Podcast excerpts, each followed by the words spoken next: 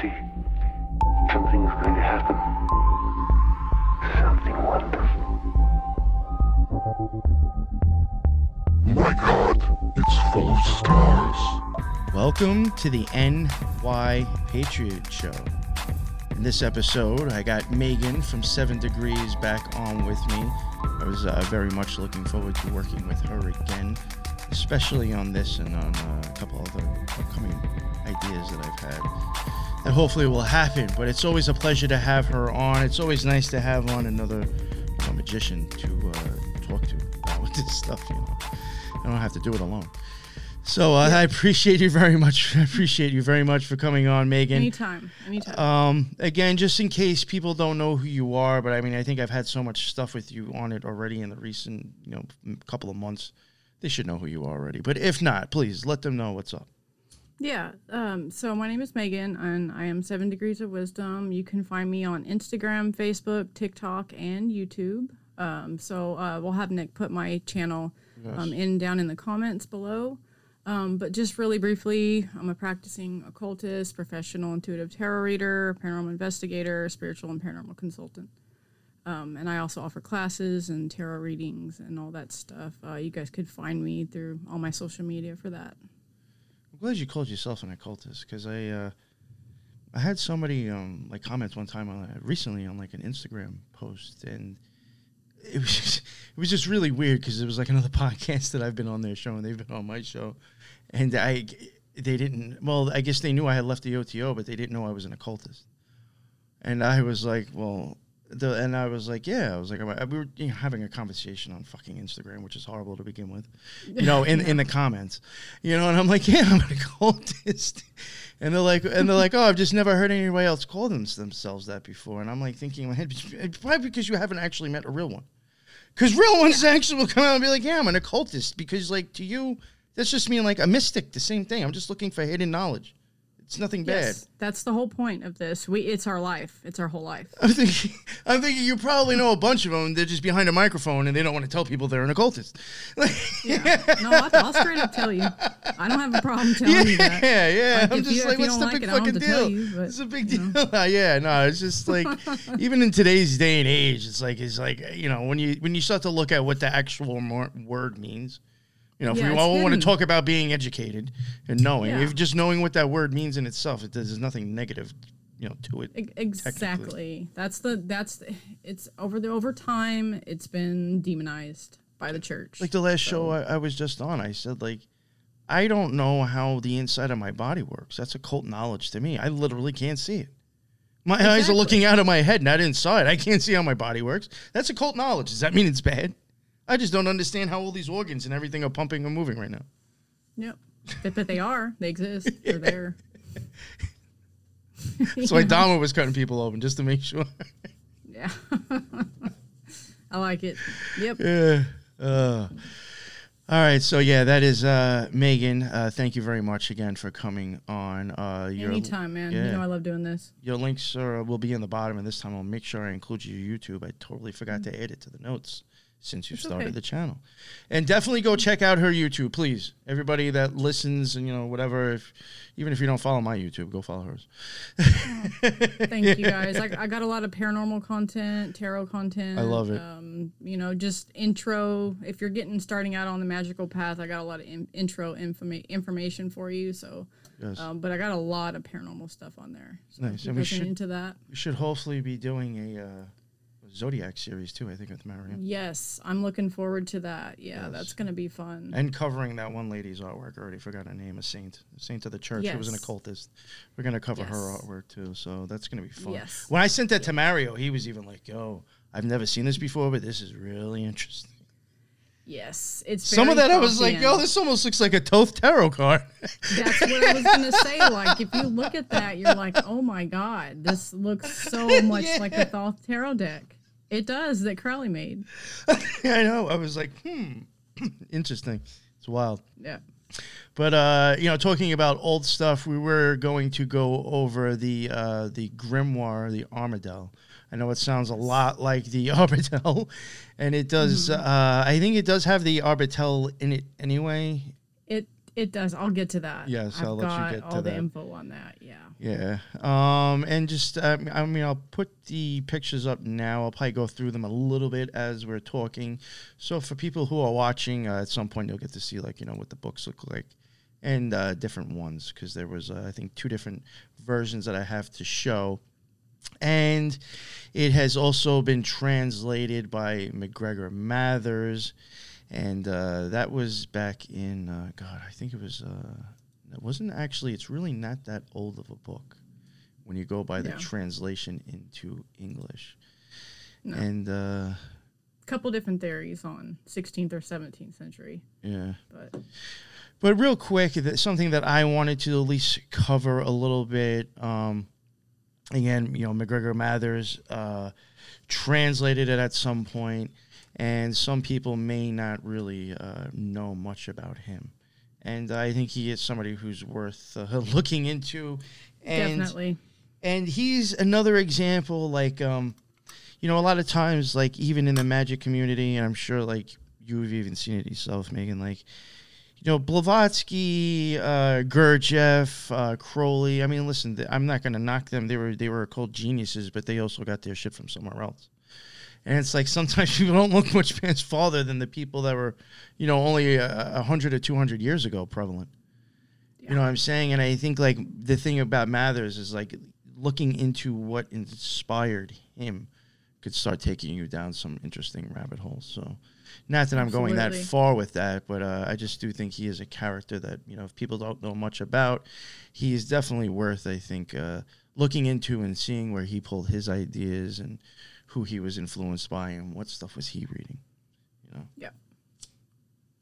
but to uh, just cover him a little bit, um, Samuel Lydell McGregor Mathers, he was born uh, Samuel Lydell Mathers, was a British occultist and a member of the SRIA, that is the Societas Rosicruciana in Anglia, something like that, Rosicrucian Society of England.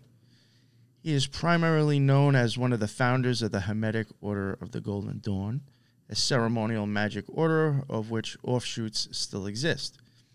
He became so synonymous with the Order of the Golden Dawn uh, that the scholar Israel Regardie observed it in retrospect that he pretty much, uh, it was pretty much his. But, you know, I'm, I'm sure there was other influences, you know. Yeah.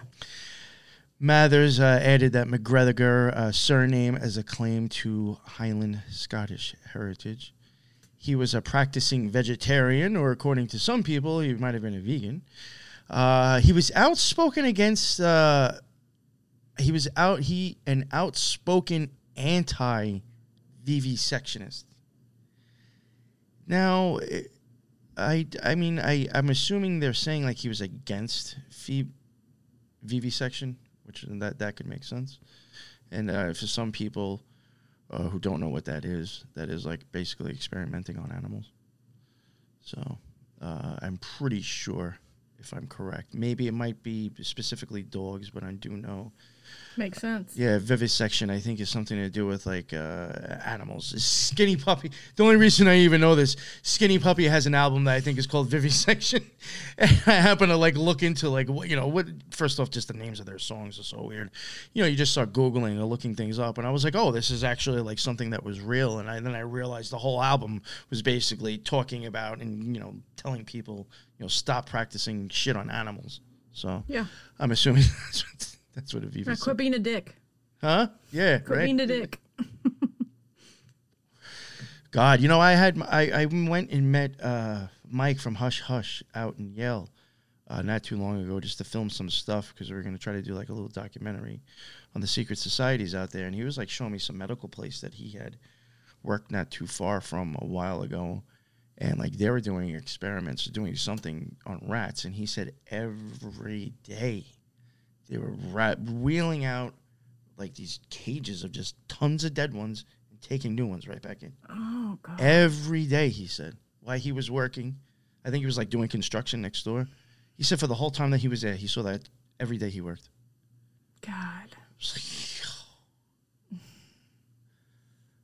You know, the crazy thing is, it's just like I guess maybe sometimes maybe for magicians and not so much religious people, maybe we'll look at that as being like a little bit more wilder because like to me it's like I, I don't look at it as like animals not having a soul. They do have a soul. Yeah, so it's just like when you're just like mass like cultivating souls like that too.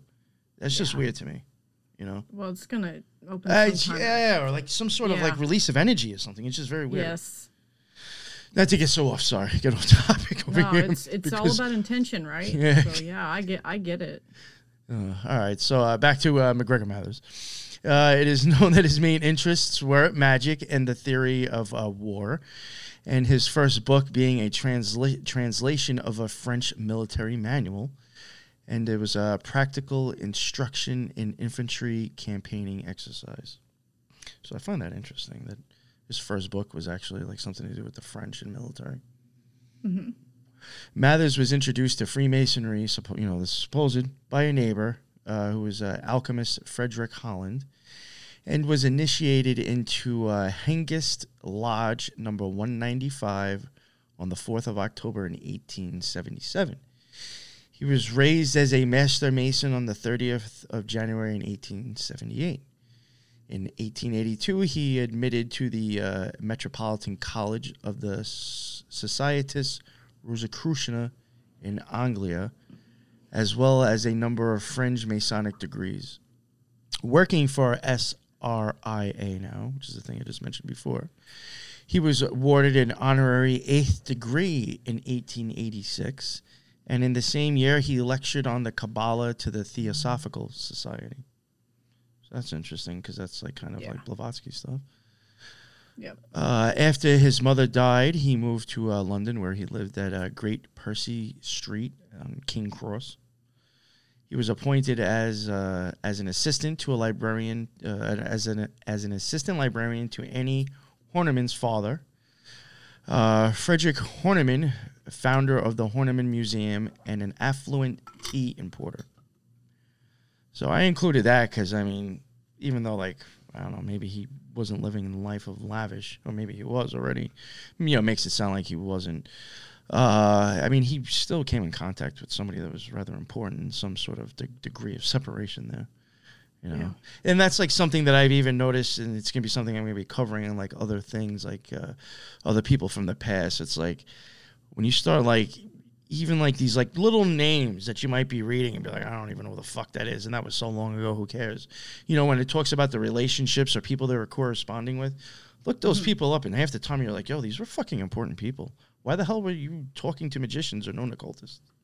You know, it's just very weird. You know, it was It, very, all the dots get connected, man. When you start going down these rabbit holes, like you find out that they're all connected. And like a lot of people say that about Crowley, especially during World War II, how they think, you know, he seemed to be almost like kind of bouncing around with both, maybe playing both sides. And, you know, you see him bounce around the world, even like John Dee. You see, you saw John Dee bounce around Yeah. the world a lot. It's like, this is in like anything new. Like, you know, cultists from back, you know, a thousand years ago, you know, or mm-hmm. a long time, you know, or the 1200s or the 1300s. It's like, Yes. if you start looking into it, it's like they have they've always had ties.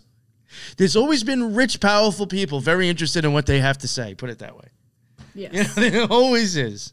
yes. There's always yeah. ties to somebody. Especially, especially I think if you know your shit and you're real, Mm-hmm. there will be in in these elaborate stories that they have. Yeah. Totally agree. But uh, Mathers married uh, Minnie Bergson on June 16th, 1890, at uh, Chicombe in Oxfordshire by Reverend W.A. Ayton, who was a prominent alchemist and member of the Golden Dawn. Uh, the Mathers uh, lived in Stent Lodge in Forest Hill, but due to poverty, they moved to central London and began to live on Annie Horn- charity. He became a celebrant of Metropolitan College in uh, 1891 and was appointed as junior substitute magus of the SRIA in 1892, in which capacity he served until 1900. He left the order in uh, 1903, having failed to repay money which he had borrowed. In 1887, Mathers was approached by Westcott to flesh out the ritual outlines of the cipher manuscript, into fully functional initiation ceremonies and asked to join in a triumvirate of, uh, of chiefs for Westcott's new creation, the Esoteric Order, the Golden Dawn, which was founded on March 1st, 1888. Mathers signed the charter for Isis Urania Temple number three as, uh, excuse me if I say this wrong, premon- premonstrator. From 1888 to 1891, the Golden Dawn was primary a uh, primarily a the, you know, theoretical school which performed the initiation ceremonies of the Outer Order and taught its members the basics of Hermeticism, but no practical magic other than the lesser banishing ritual of the pentagram. This changed when Mather's creation of the Second Order, wherein the theoretical knowledge taught in the Outer Order was put into active magical practice by those initiates who achieved the grade of Adeptus Minor and above. In 1891, Mathers assumed leadership of the Hermetic Order of the Golden Dawn up until the death of William Robert Woodman. He moved with his wife to Paris on the 21st of May, 1892. After his uh, expulsion from the Golden Dawn in April of 1900, Mathers formed a group in Paris in 1903 called Alpha et Omega. And its headquarters were the uh, Ath- uh, Hathor Temple. And Mather chose the title Archon Basilius. Uh, in December of 1891, Dr. Woodman died, and no one was chosen to take his place in the Golden Dawn's ruling triad. It was around this time that Mathers finished a magnificent ritual for the five uh, equals six degree, you know, the fifth degree, however they. Sorry, I don't know how they actually explain the whole five equals six, but the Adeptus Minor grade, the first grade or of the second or inner order of the Order Rose Rube et Ore Crucis, also called the RR et AC, which I should have just called it that, or the Order of the Rose of Ruby and the Cross of Gold.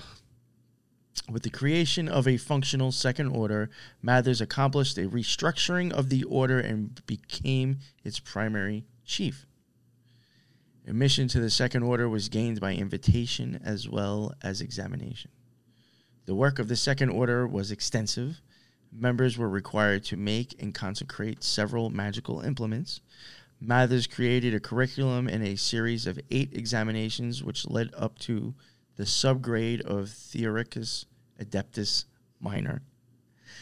He was also responsible for writing several of the second, the second order's most important manuscripts, including the Z formula documents concerning the symbolism of the neophyte ceremony and the five systems of magic, which would be including invocation, talisman, consecration, transformations, divination, and alchemy, that known collectively as the magic of light.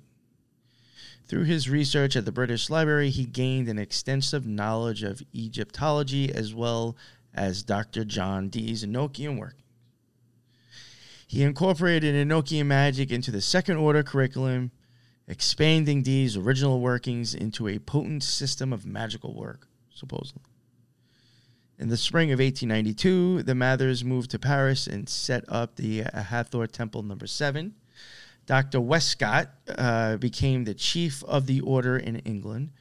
Um, from Paris, Mathers continued to create new material for the ever expanding curriculum of the Second Order, but he also uh, pursued pursued other interests such as Jacobite politics. In 1898, Samuel and uh, and Moina began working on a series of Egyptian ritual dramas, "The Rites of Isis," which he performed for the public numerous times on the stage of the theater Bandiere on Rue Saint Lazare. That's all I really have for him. I didn't want to go like too much into his personal life after that, but I just thought that was uh, enough to let some people know like who this guy was, how important was he, uh, you know, what kind of impact he had on the Golden Dawn. Um, one thing that I find that's actually very interesting is that um, you know, him and Crowley supposedly had their tiffs and their differences. Supposedly had, I don't know, magical battles out in the street, whatever, you know, saying things and throwing up gang signs or who knows, whatever they were doing out there. no, you're, you're both like throwing up the fucking, like, what are you doing? to me? You know, you hear these Hey, stories. You hear these Hey, we didn't say we were a little bit not right? Because you you fucking have to be No, a little no. bit gone to be. In, you have to be insane to your craft, right? I do no. I think you know you're very right on that. Blavatsky even says that in a certain way, I think too. But um, so I, they did have like uh, the differences, but one thing I do re- I, I do think is that if you take how um, you know he wanted to change the order and how he made it very much more regimented is very much the way the Astrum Argentum is, and it's very much the way it's suggested to be in the OTO as well.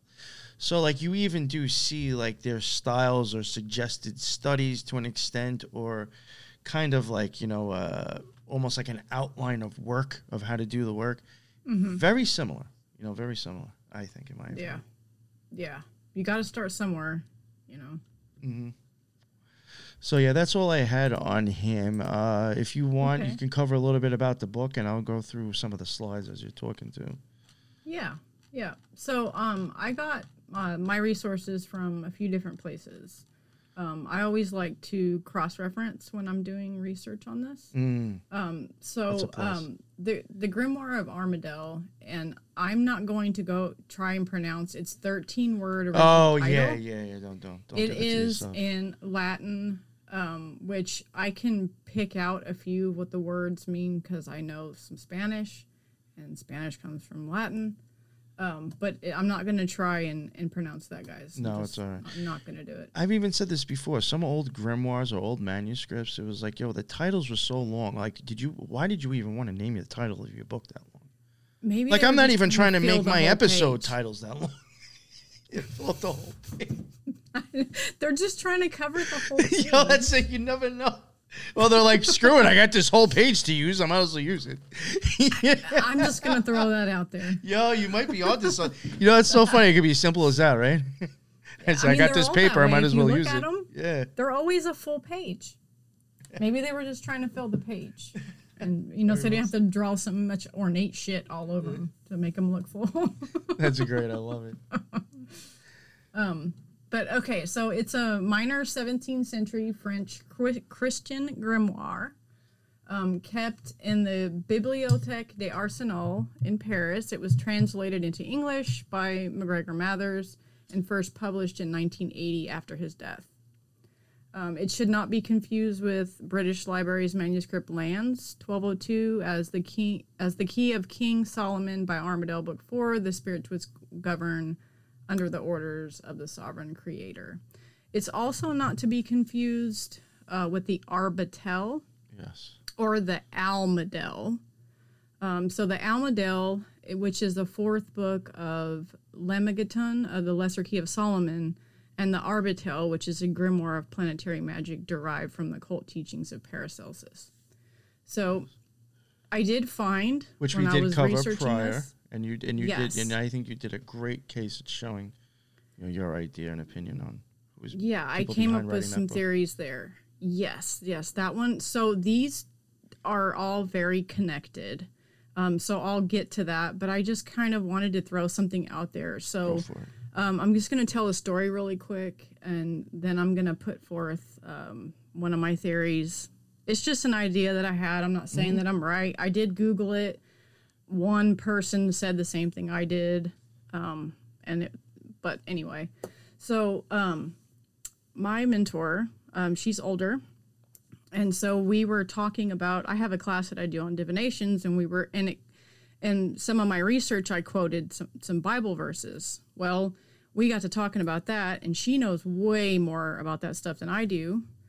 Um, and so she was like translating these uh, verses and chapters for me.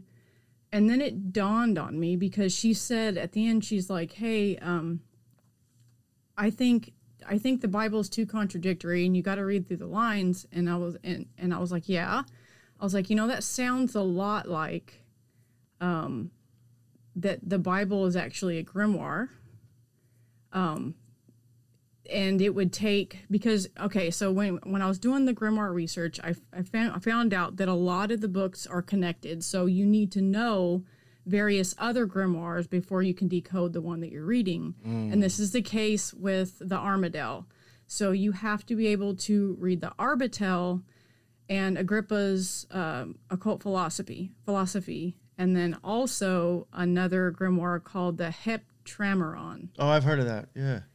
Okay. So then I was like, well, what if the Bible is itself a grimoire that cannot be decoded unless you read all these other grimoires? And it was like that was everybody's stab at trying to pull it all together. That was just a thought that I had, something to toss around. Oh, that could Um, easily. I mean, there was stuff that I've even covered where you know, uh, I think understanding other people's with the grimoires and like uh, Athanasius Kircher and like some of those people I had mentioned with all those different ciphers. It's just like you, you have to like.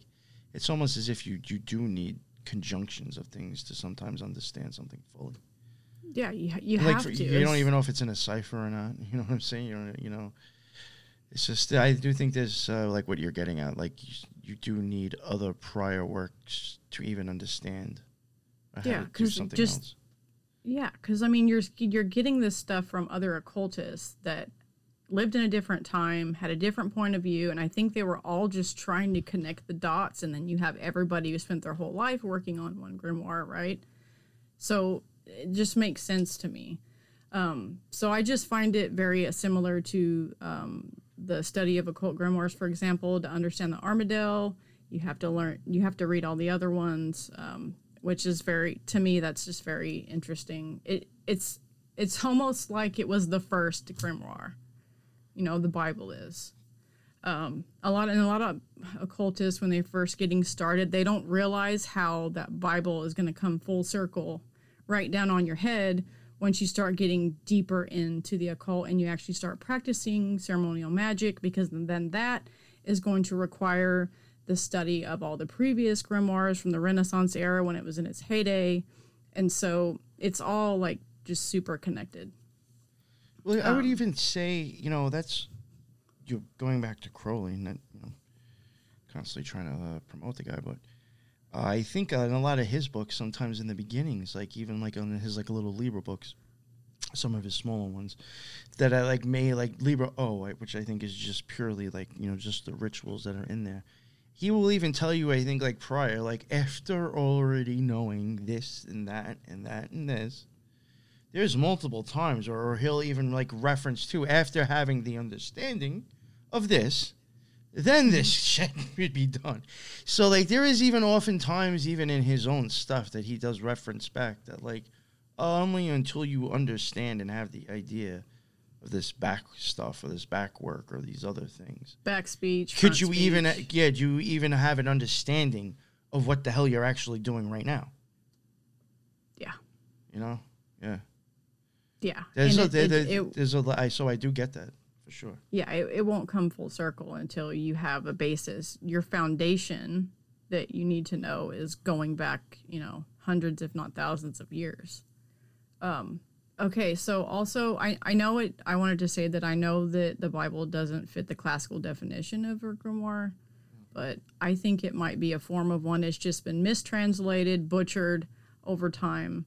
Um, but I think there's something to it. I mean, I even think like Isaac Newton at one point, like he was trying to create some sort of cipher to decode the Bible and find its hidden secrets, right? I think So so, he yes. he must he made some connections there that not everybody did of that time.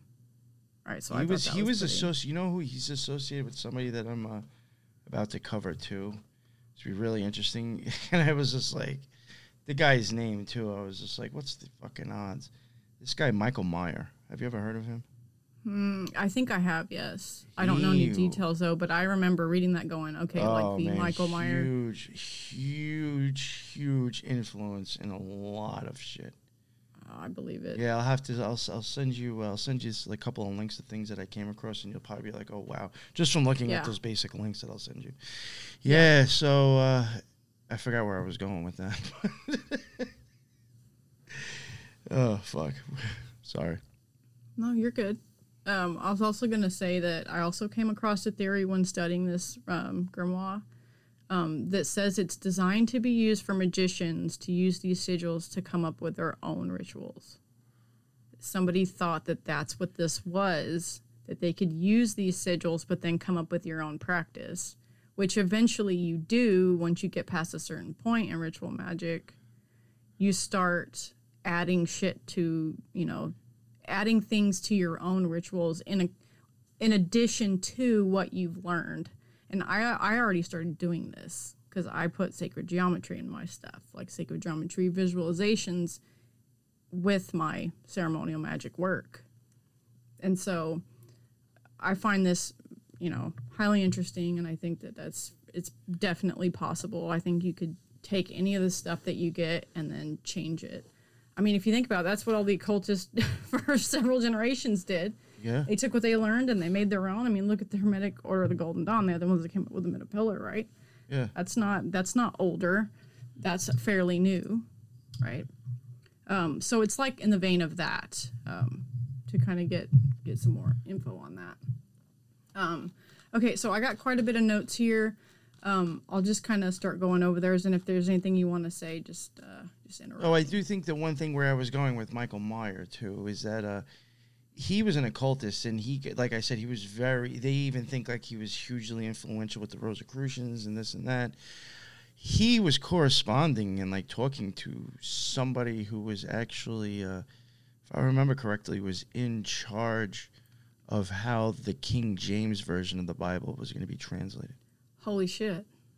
So it's like, you know, you, and then you're talking about like magical grimoires and shit. You know, who knows? You know? Well, that okay. Well, that just kind of You know, that guy's like he's famous for like he has these engravings. It's almost like to tell you the truth, it reminds me very much of like Ninth Gate-ish type shit, where he had these engravings that that came with music that would, could have been played with it.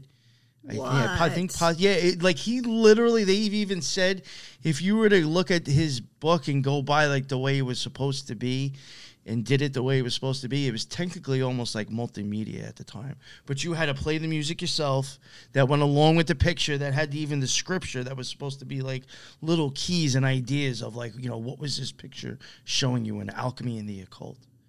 wow. Like this dude was fucking deep as shit. Yeah, Yeah, and he was wanna- corresponding with somebody who was, you know, translating the Bible for King James. I'd like to go down that rabbit hole. I mean, just saying. Yeah, yeah, it's like yo, Yeah. all these, all these, all these Michael Myers movies are they like spawned off of like some occult idea, occult? Oh, probably. Because I did definitely do think Michael Myers is definitely a, very occult uh, uh, archetype, in my opinion. I know can see that. You know what's funny? I I've always uh, I covered him one time for. Uh, I'm sorry, then I'll let you get going. I covered him one time for uh, the beasts, the beasts of horror. It was two Halloweens ago. I covered him and Freddy, and I was saying how I very much thought that uh, I did more of a case for Freddy, and that was only because I fucked up and left out some of my notes. But I did have a, a good case that I think that that Michael Myers and Freddy have a lot of Janus or beast-like symbolism, and they had a lot of symbolism that would fall on Crowley's line number two and line seventeen. And when I went out to, uh, when I went out, this is fucking weird. When I went out to ha- uh, Salem recently, and I still have to f- finish editing and make it and put it out. Um, there was a Michael Myers in the street, and uh, it was like uh, I think I might have been even going live, and um, I think I had my my wife hold the camera, and like I just like went up and like let him cut my neck real quick, and then I went back to like filming and live in Salem. Um, after going back and looking at the footage, yo, this is so fucking bizarre. He was standing under, like the number for like the address of the building was two seventeen. No shit. And I even called him like the motherfucking beast or some shit like that. I was like, "Yo, Michael Myers is the motherfucking beast right here," you know. And then after the fact, I'm looking at the list. I'm like, "Yo," I'm like, "That's the the numbers that I was pointing to to like represent beast n- numerology as well." And I was like, "What the fuck was the odds of that? Did he know? Like, what? I, that No, was just didn't know. weird."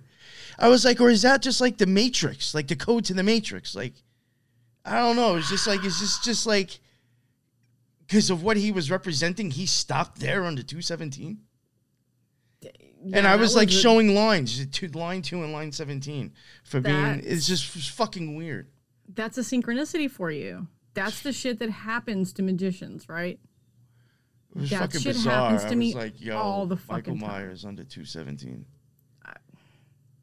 And like a straight a straight blade is like a symbol for 17, and he's like cut my neck with the fucking, you know, uh, blade and shit. It was just, you know, I was just like, on. That's wild, man. I like it though. yeah. All right, cool. so you go ahead. I'm so sorry. No, you're good. Um, okay, so I got a lot of information from this article that I read. I don't want to take credit for it, you guys. um, I wish I could. This guy's a, an awesome writer, but apparently he was he's a um, a ceremonial magician. He was a former member of the OTO. Um, he's a Gnostic priest. Uh, his name is um, Frater Barabba, Barabbas, I think it is. And um, I I came across a gold mine when I found this information about this. So, um, so another grimoire that might be considered similar to the grimoire of the Armadel would be the Notary Art of Solomon, or the Ars Notoria. It is called. It it was supposed to be the fifth book of Lemegeton, Lesser Key of Solomon, but it's uh, usually excluded because no version or published book has been able to capture the incredibly intricate, beautiful, beautifully illuminated characters and sigils that fill up whole pages to form the from the calligraphy of various strange worlds, uh, words of invocation. The purpose of these words of invocation and notary notary device uh, was to assist the wielder to acquire certain spiritual and occult knowledge directly without the outer apparatus of learning. It would seem then that this grim, grimoire, which would be of the same class of grimoires as the Armadel, both manuscripts claim to instruct and assist the operator in a form of magic that would powerfully impact his mind, revealing hidden and occultic wisdom. Uh, thus, they were grimoires of the art of disposition. Um, And you said the Ars Notoria, right? Mhm. That was the book that I posted that I was actually I had that shit in my hands. ah, The, the one that I probably post, posted on Yeah. uh, Instagram.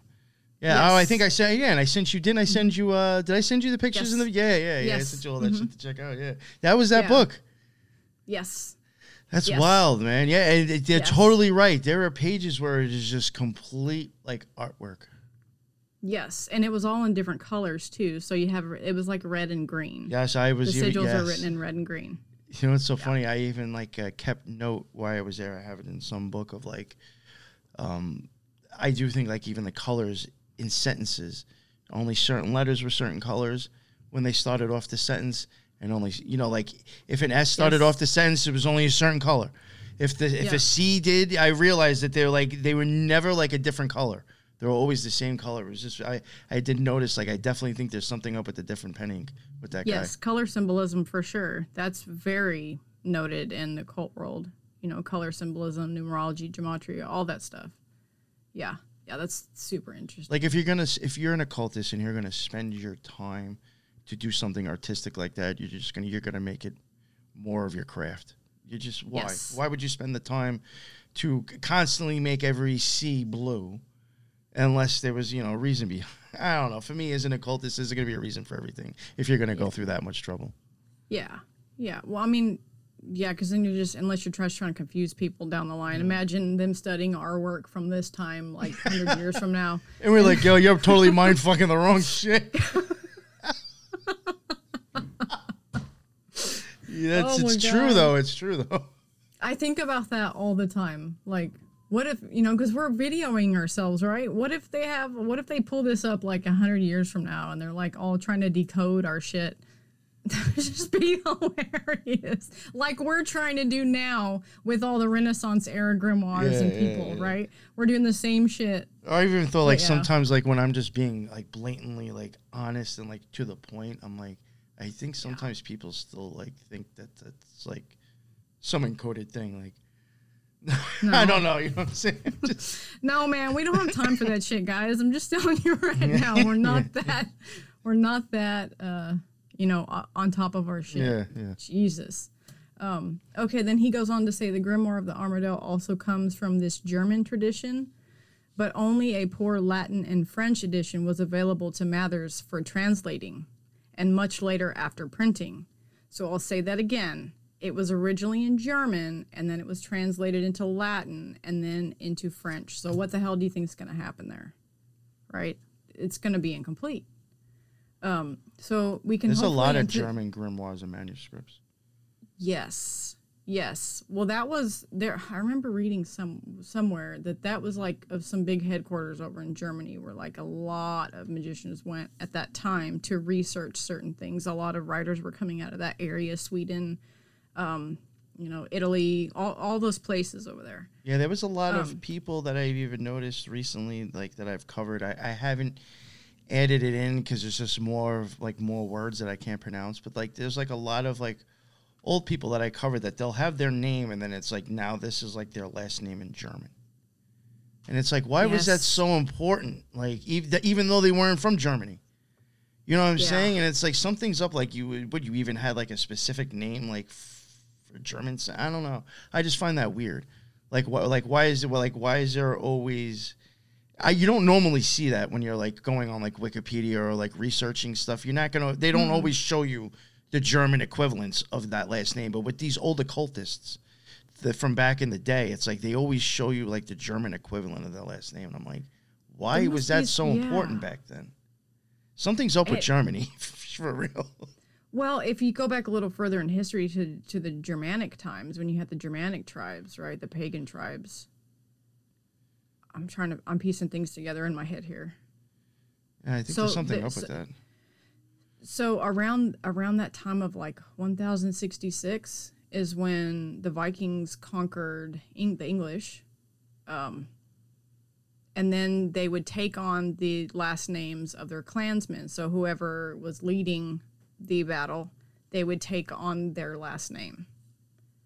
So maybe it has something to do with that. I'm probably going out on a limb here, but I'm just trying to Hmm. better figure than- out why that I would can. be Better than I can come up with.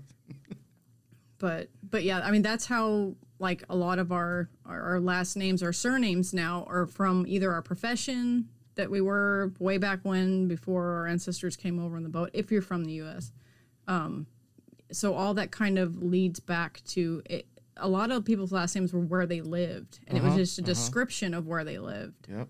So maybe there was something going on over there in that time period. And I think that's another reason why all the occultists back then traveled so often because there was no other way. They didn't have the internet. They couldn't piece all this shit together like we can here, right? So they had to travel to be able to gain more knowledge. And I think that's why they were always on the go. Mm-hmm. I mean, if it was me, I would, I would be going to every damn library I could think of. You know, I'd be living in those damn things. Oh yeah, I'm definitely I going mean, back to the Beinecke Library. They got God, the, they I'm the so uh, the- envious of that, man. They got the so Voynich. envious. Yo, they got the Voynich manuscript there. I couldn't believe that shit. and the crazy thing is, it's not listed as like the Voynich manuscript. It's listed as a the cipher manuscript. And like I stumbled upon it somehow that I found out that it was there. And I was Oh, like, you oh, didn't stumble upon it. That meant to be. Yeah, and I was like, oh shit. I, and then I saw, I think I found out like a few days before I was going for the Ars Notoria. I probably would have switched it out if I knew, but like they, they kind of want a few days notice before you show up.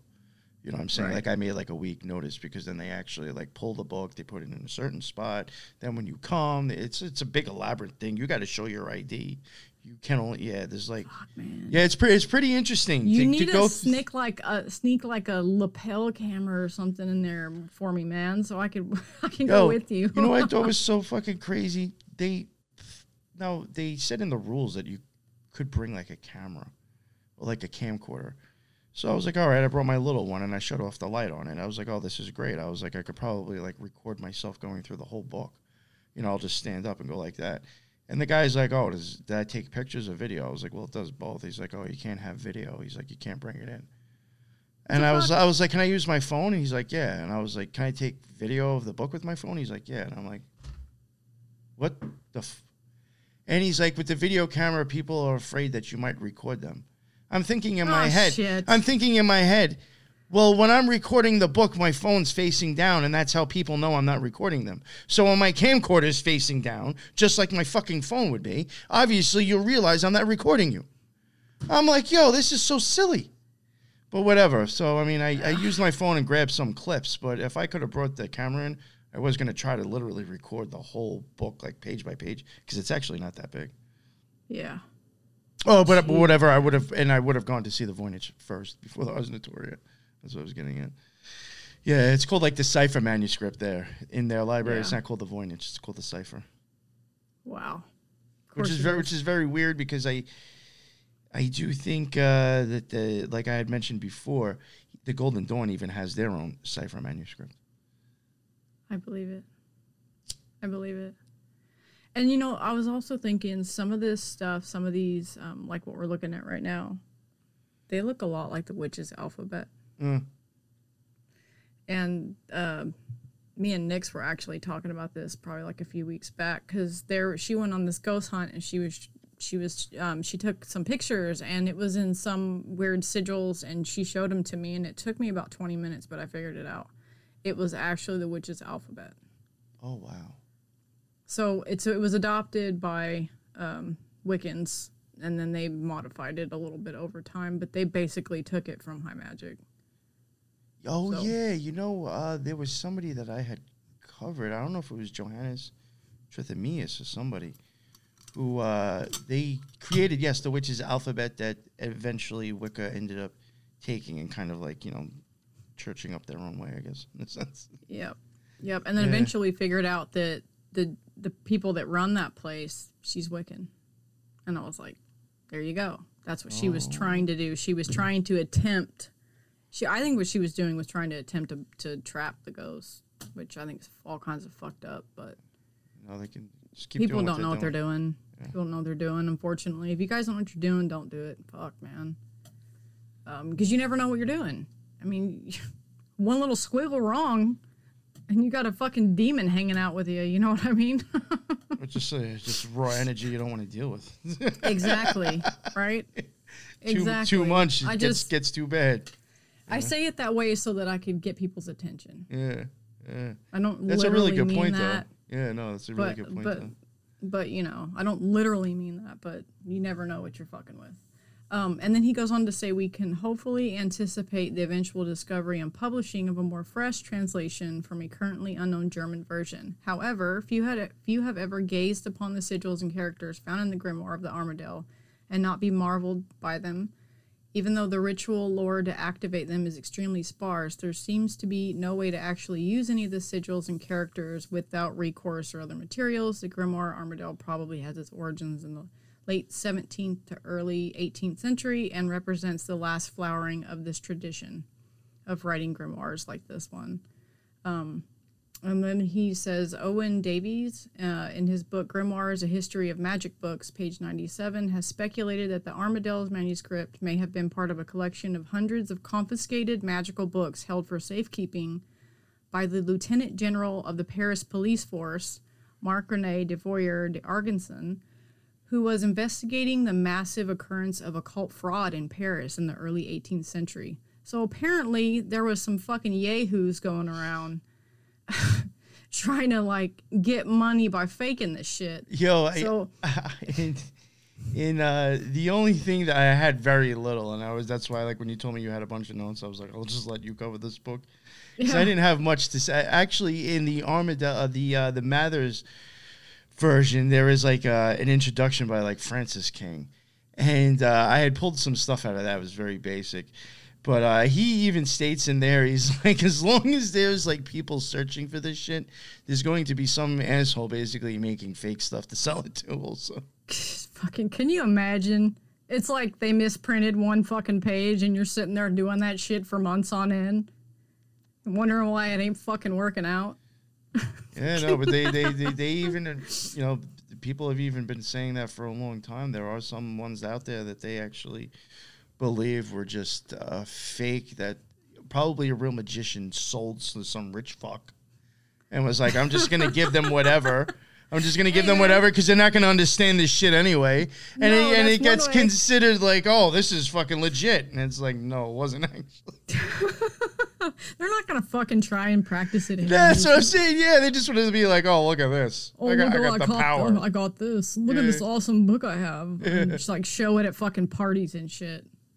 Yeah. Fucking. um. Okay. Uh. So these grimoires found their way into the library of his grandson, Marc Rene, third Marquis d'Argenson. um, whose huge collection of books was purchased by the king's brother, the Count of Artois, in 1785 and became part of the famous Bibliothèque Arsenal of Paris. Eventually, the grimoire was discovered languishingly in the manuscript collection over a century later by Mathers. So he discovered it, um, who immediately saw its value and translated it.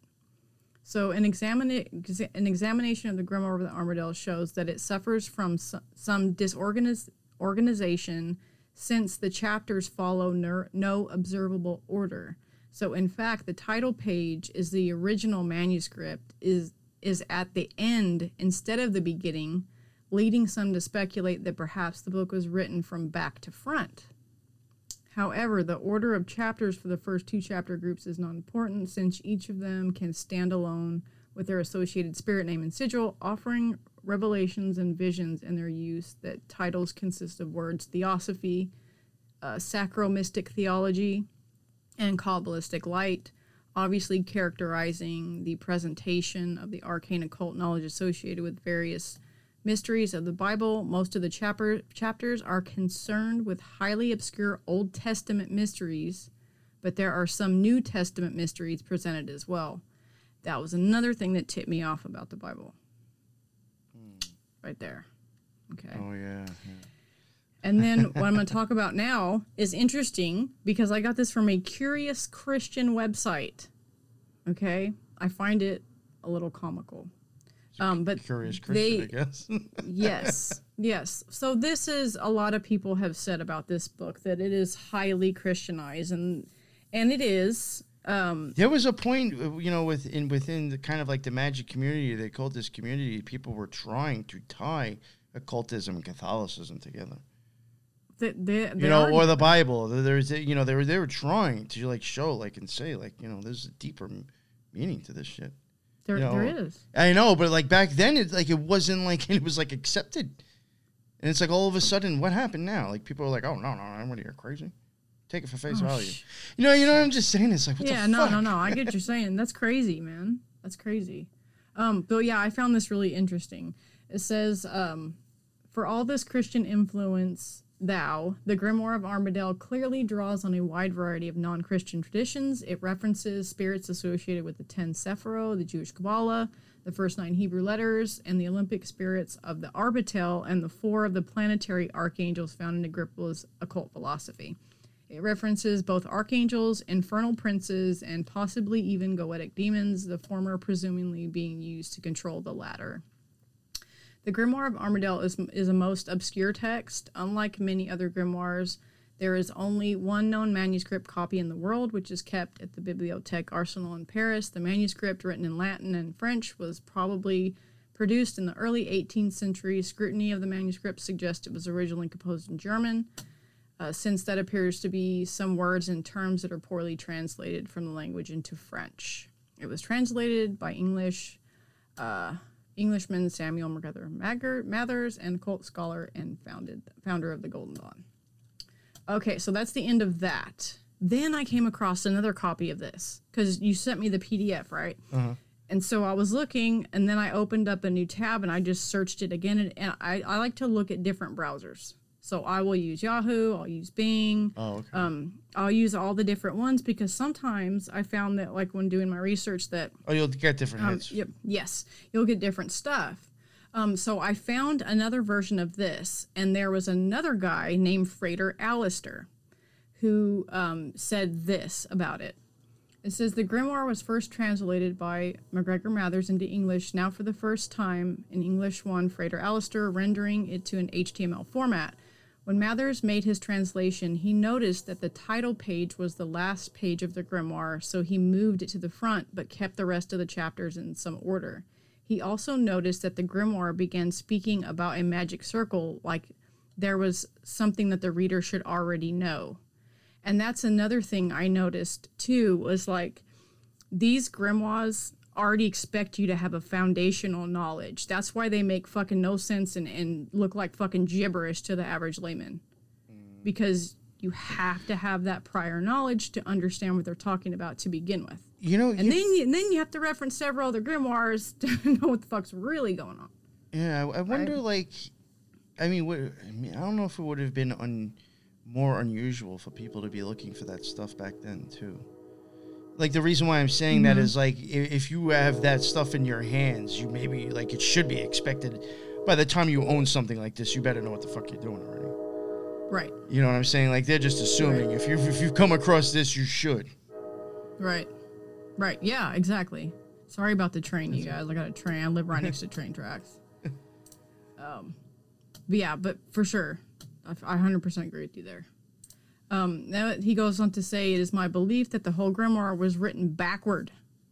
The fuck? I read that. I was like, "What? I- written I- backwards?" Yeah, I would not be Yeah. surprised. that is to say that you should read the last page first, which is the title page, then the last chapter, and so on. If you read it this way, you will see that a, that makes a lot of sense. In Mathers' version, the first chapter is a reference to the magic circle and the license to depart. So why would you? What confused him was why would you have the license to depart in the beginning instead of the end? But then I started thinking about it in a logic way, and I figured out, okay, well, you're going to read the whole book to get all the information, and then you're going to figure out the license to depart, right? Everybody should know that anyway. So it doesn't really matter which, either you know it or you don't, Uh huh. right? So uh, I guess that part, it wouldn't really matter if you had it before or after all the Okay, yeah, yeah, information. you're Because you're going to do that anyway. That just kind of goes back to that, you know, that you have to Have have, a basic knowledge. Yes.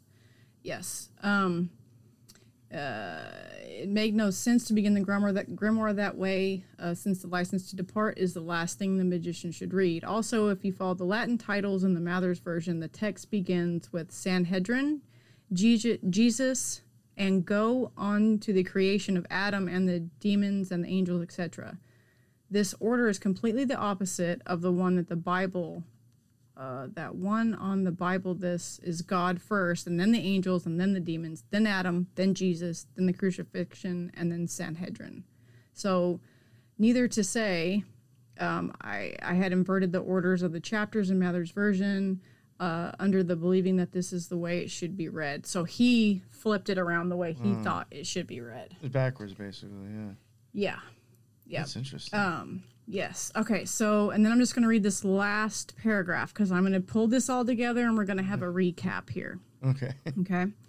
So, the Grimoire of the Armadel is a very peculiar, peculiar. I'm all tongue tied today. okay. Uh, manuscript of ceremonial magic. An analysis of its various chapter components has revealed that the operational sequence was deliberately made obscure. This grimoire requires the knowledge of the use of other grimoires, most notably the Heptameron, Heptameron, Agrippa's occult philosophy, and the Arbatel. The key to operationally using this grimoire requires reestablishing the operational sequence and also performing classical invocations of the various spirits before performing the sigil character operations. So, the art of the Armadel appears to be a system of magic that assists the operator in acquiring visions, insights, occult knowledge, wisdom, and ultimately spiritual enlightenment. It is a system of magic that can be found in other sim- uh, sys- systems of magic where spiritual knowledge is considered more important and personally empowering than material powers and achievements. So we've all th- been through that stage, you know, when you first get started, we do it because we think we're going to get something out of it, right? Material gain. Um, then the further along you get, depending on how serious you are, you start doing it for spiritual enlightenment Yeah. and then that other stuff is just a side effect. Side effect. Yeah. Yeah. That's a really good way to say it. Yep. I, I Yep. think if you work on spiritual gain, whatever you need will be there. Yes. Yes. I mean, I'm guilty of that too. I mean, it took me a while, right? Oh yeah. Because I came from a Oh, you know from a low magic foundation, right? I was I did low magic for fucking years. And then once once you get go down that path a certain way, you figure out that the material gain isn't what needs to be sought after.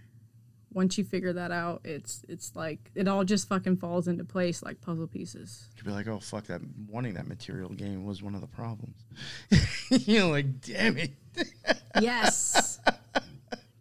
exactly. Yeah. Exactly. So hopefully this helps you guys out there that are that got off your armchair and you're gonna do it. Eventually, it'll come full circle again. Uh, you know something I did want to also add real quick about what we were saying again, not to beat it, you know, beat, beat a dead horse here, but having prior knowledge. I think this is actually a good example. This book, even the Arbatel, if you're making these sigils and you're making these talismans and you're using these things, normally, from my experience, normally and probably for you, that is like the ending point of your ritual that you are going to finally start charging this talisman and start doing whatever you're doing with it in your ritual. These books don't have the ritual. It's not Nope. telling you what ritual to do. It's just show out. yeah, yeah. So it's like you would have to even know the rituals prior to even charging these talismans that you could make with these books.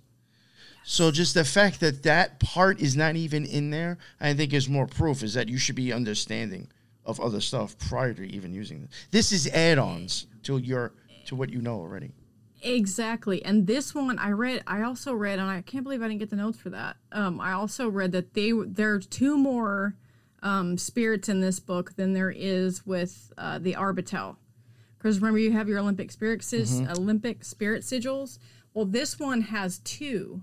And get this. One of them is associated with Jesus himself. Oh, wow. I think it's Caphiel. This one right here. The one you have up on the page. Oh shit! You look at that one right there. I, I looked. Oh, it's got like, crosses too in it. Yeah. That's it. So that one is associated with Jesus himself. Oh, let me see if I can go back and find an older one in the other book. Um, but yeah, that I thought that was just super interesting.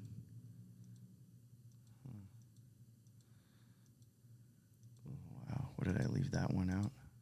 Damn. Yeah, I must have. What's the odds? you know, another thing I thought was interesting with this book too is that uh, it also went into archangels, Yes. which the Arbatel did not no really do. It's kind of stuck with planetary energies more. no. And these these are these um sigils that you guys are seeing here. These ones are used a lot. Like these, get to know these ones. These these ones are. Um, I see these fucking everywhere now. Everywhere I look, I see these damn things. You know, you once you look at them, you see them everywhere. But um, It's really easy guy to I do, like, follow our- on TikTok. He he does all of them and tells you what the angel, their name, how to pronounce their name, what they're used for, what their associations are, correspondences, all that stuff. But yeah, so when you're practicing high magic, you're you're invoking these. I mean, the, the you know at least at least I invoke eight when I'm doing it. So you're using these and having these sigils. Fucking print them out. Shit. I mean, use them, right? I, I love this stuff. I think it's absolutely fascinating. And the reason why I even like showing these too is like these aren't I don't know like maybe preaching to the choir with my show, but for maybe people who aren't that knowledgeable about Mm-hmm. this stuff, I don't think these designs would be like typical what people may think. Too like the reason why I liked showing these last two books that we did is because like even the artistic style of the sigil work is probably stuff that's like if that was even in your face, would you ever have noticed it? Yeah, well, I mean, look at it. Like this one right here, Adonai. Uh, one of them had Oxy Agla. Like these are the divine names that you vibrate when you're practicing your ritual magic. You know, Ehie, Adonai, all, all this stuff. I think. I think what these are also. Um, these probably have the information to when to invoke them, what day and what time Could in them too. From from me looking at them. Oh, that could be. That's very good. Hmm. Very well said. Was there anything else that you? Uh, Nope. No, I like that's it for now. Okay. Um, No, I I love doing this great. stuff. So Yeah. just shoot them at me, man. I'll do the research.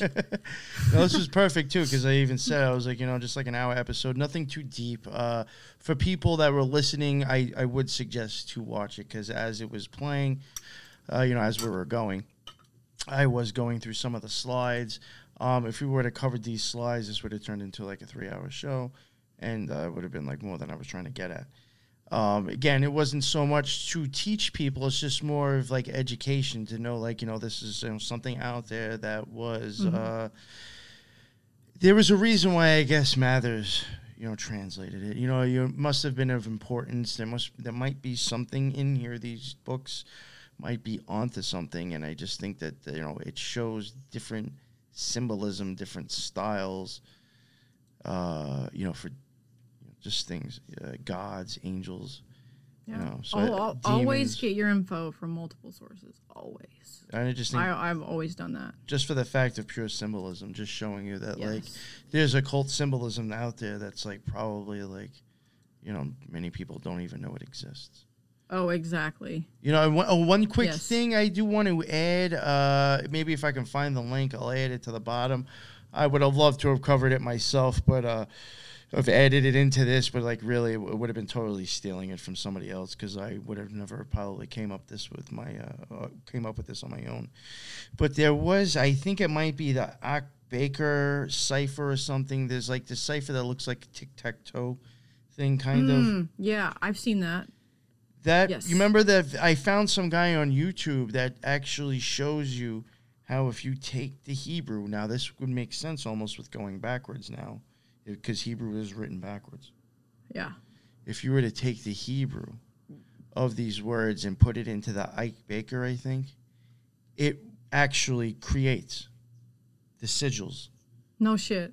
Yeah, it's because they're all. If you think about it, it it's basically a tic tac toe sign. So it's all going to just be like lines like that, and that's Yes. all. That's all the Arbatel basically is. All those Yeah. sigils, they all look very almost like circuit boardish. He shows how like if you actually take those names and put them in, I think backwards in Hebrew, into the Akbek or whatever cipher, you are actually getting the designs that created those sigils. And I was like, holy fuck, that blew That- me that- away. So that kind of goes along with possibly going backwards in that book, possibly. That makes sense. And then another thing hit me when I was reading the Arbatel that I forgot to mention last time was like, what if those lines, you know how there's like multiple lines, what if those are dimensions? What if those are different dimensions? Different And like you're just slivers of time it- and you're space or something too. Yeah, you're seeing it fucking 2D, but it's supposed to be visualized 3D. Yes, I think a lot of occult symbolism. I think a lot of occult symbolism, if you were to try to look at possibly of like a an, an idea of 3D put down on flat, you know, onto paper, there Mm-hmm. is a lot of that. I think a lot of times, like maybe we should be looking at something as like looking down at it instead of Yes. thinking we're looking forward. Yep. Yeah, a lot of stuff like like, bird's that. eye view. Well, that's how you do your ritual magic until you get it memorized. yeah, pretty much. Yeah, you got the fucking notes out. Fucking, I was that way. yeah. I used to lay so that funny. shit out on the floor, man, and read it as I did it That's so funny. Oh until you get it memorized. That's just the way it is. You're right. I mean, yeah. shit. You start learning all that shit. There's no, there's no good way to do it, but make yourself some notes. You gotta make yourself some cheat notes. Is what I call them. Yeah. A cheaters. Very true. how much, God, how much time is spent in memorization and trying to understand? I forget. It's a that. fucking, it's a, it's a whole lifetime. Like nobody has that kind of time anymore. That's why, that's why we don't have great shit like this anymore because nobody has the time to sit there and do that shit. It's true. I mean. The world we live in now, yeah, it's like you Uh, just let's to. just be honest. I mean, those motherfuckers were highly intelligent, and fucking most of them were geniuses because they knew about everything. Like they knew about astrology, numerology, like everything, medicine. They were highly, highly, highly educated, and it's like something we're lacking. Something we're went wrong. lacking in that. Something went wrong. I don't know What Yeah. happened? But thank you very much again, Megan, for coming on. that Oh, you're was a great time. I look forward to, uh, like I said before, we're gonna uh, should hopefully be doing the zodiacs. You know, I know Mario had already said yes, and uh, I love to do that too. And then we're going to uh, be covering art from one of these saints. And Which I think will be. And then actually after that, I mean, I don't want to jinx it, but then I was thinking about possibly covering that art with Michael Maier. So Okay. uh, yeah, I'll have to once I get to him. you know, Yeah, once, yeah, just let on- me know. yeah. As as as we get along and uh, and and complete other things, then I'll bring that one up and uh, and see about doing it. You know what I'm saying? I don't want to. Hell yeah, man, right on. A bunch. Thanks for dragging me along. oh, man. For sure. No, no, this is great. No, especially for this stuff, it's like, you know, I gotta have you on. You know what I'm saying? Thank I you. I know there's no there. I don't know anybody like in person That's that's, a high saying. magician. Sorry, I've never met one in person, ever. Except for like the OTO, I, I yeah, unless they didn't tell me, I never met one personally. yeah. me either. So we're far and few between. so it's cool that I get to hook up with you, man. Because you know definitely. you get what I'm talking about. I get what you're talking about. It just it just melds really well. So I'm very appreciative of that, man. Yeah, and the episode went really smooth. I thought so. Thank you very much. Yeah, oh, you're welcome. So, uh, man. you want to plug your show and let everybody know where they can find your stuff again? Yeah, guys. So um, I have my own YouTube channel. Uh, if you're Go ahead. into like the paranormal, um, magic, tarot, I go over all kinds of stuff in there. Um, if you guys are interested in that, it's Seven Degrees of Wisdom 81. Uh, Nick will put the link down in the video if you guys are interested. I'm looking to grow my channel. Um, I want to get it out to as many people as possible. Um, my whole shtick on my channel is like break things down into bite-sized chunks for you so that and do all the legwork so that you don't have to do all the research that I did to come up with the video. Yeah, see, that, that is one thing I, I would like to definitely say. Uh, you know, for people that, you know, listening to my stuff or into my stuff, if you go to her channel, you'll get like 15, 20 minute, half hour bite size chunks instead of having to listen to such a long normal episode on mine. And I actually, to be totally honest with you, you're probably doing it the right way. you know what I'm saying? But uh, it's it's much easier to just you know if you're interested in things, you can go over there and get a really good idea on that one specific idea and topic in 20, 30 minutes, and it's I think it's great. You know, Well, I, I, created highly the channel that I wanted, correct? Yeah. Because I mean, I would spend, I've spent I countless hours and and my time like doing research on all this shit, and it took me forever, years. Well, I wanted a channel where I could just type in something and there I am, and I have it, and somebody's going through it. I mean, that's that was my whole idea, and I also did it for my clients too. Because I, you know, refer my clients to do, you know, a lot of different things on there. Oh no, I, could I Um, could see, I could see that because it is very informative, or uh, Yeah, it's like kind of like bringing bringing it to basics too, like a very good general understanding. Exactly, exactly. So I'm on Instagram, Facebook, and TikTok. So if you guys want to check me out, um, it's seven degrees of wisdom on TikTok. Um, my picture for everything is all the same. So if you see a different picture, then it's not me. I don't know if I still have you know copiers out there or not, but I haven't found any recently. Um, but they're all going to have that same picture on my YouTube channel. So if you don't see that picture, it's it's not me. Somebody Um. But yeah, you guys can find me social media and YouTube. Awesome. Yes, and I'll make sure your YouTube is in the bottom, and I'm going to Sweet, add Thank that you. to all the other. Uh, that is another thing. If you haven't seen the tarot series, please check that out. Mm-hmm. Me and Mario and Megan did that. That was a killer, eye-opening series. Very enlightening. Yes. Yes. Yeah, so go check that out. And she's been on plenty of other things with me as well. So Yep. Uh, Looking thank- forward to more. yes, hell yeah, definitely. Mm-hmm. And thank you very much. And uh, until the next one, everybody be well. Later. Later.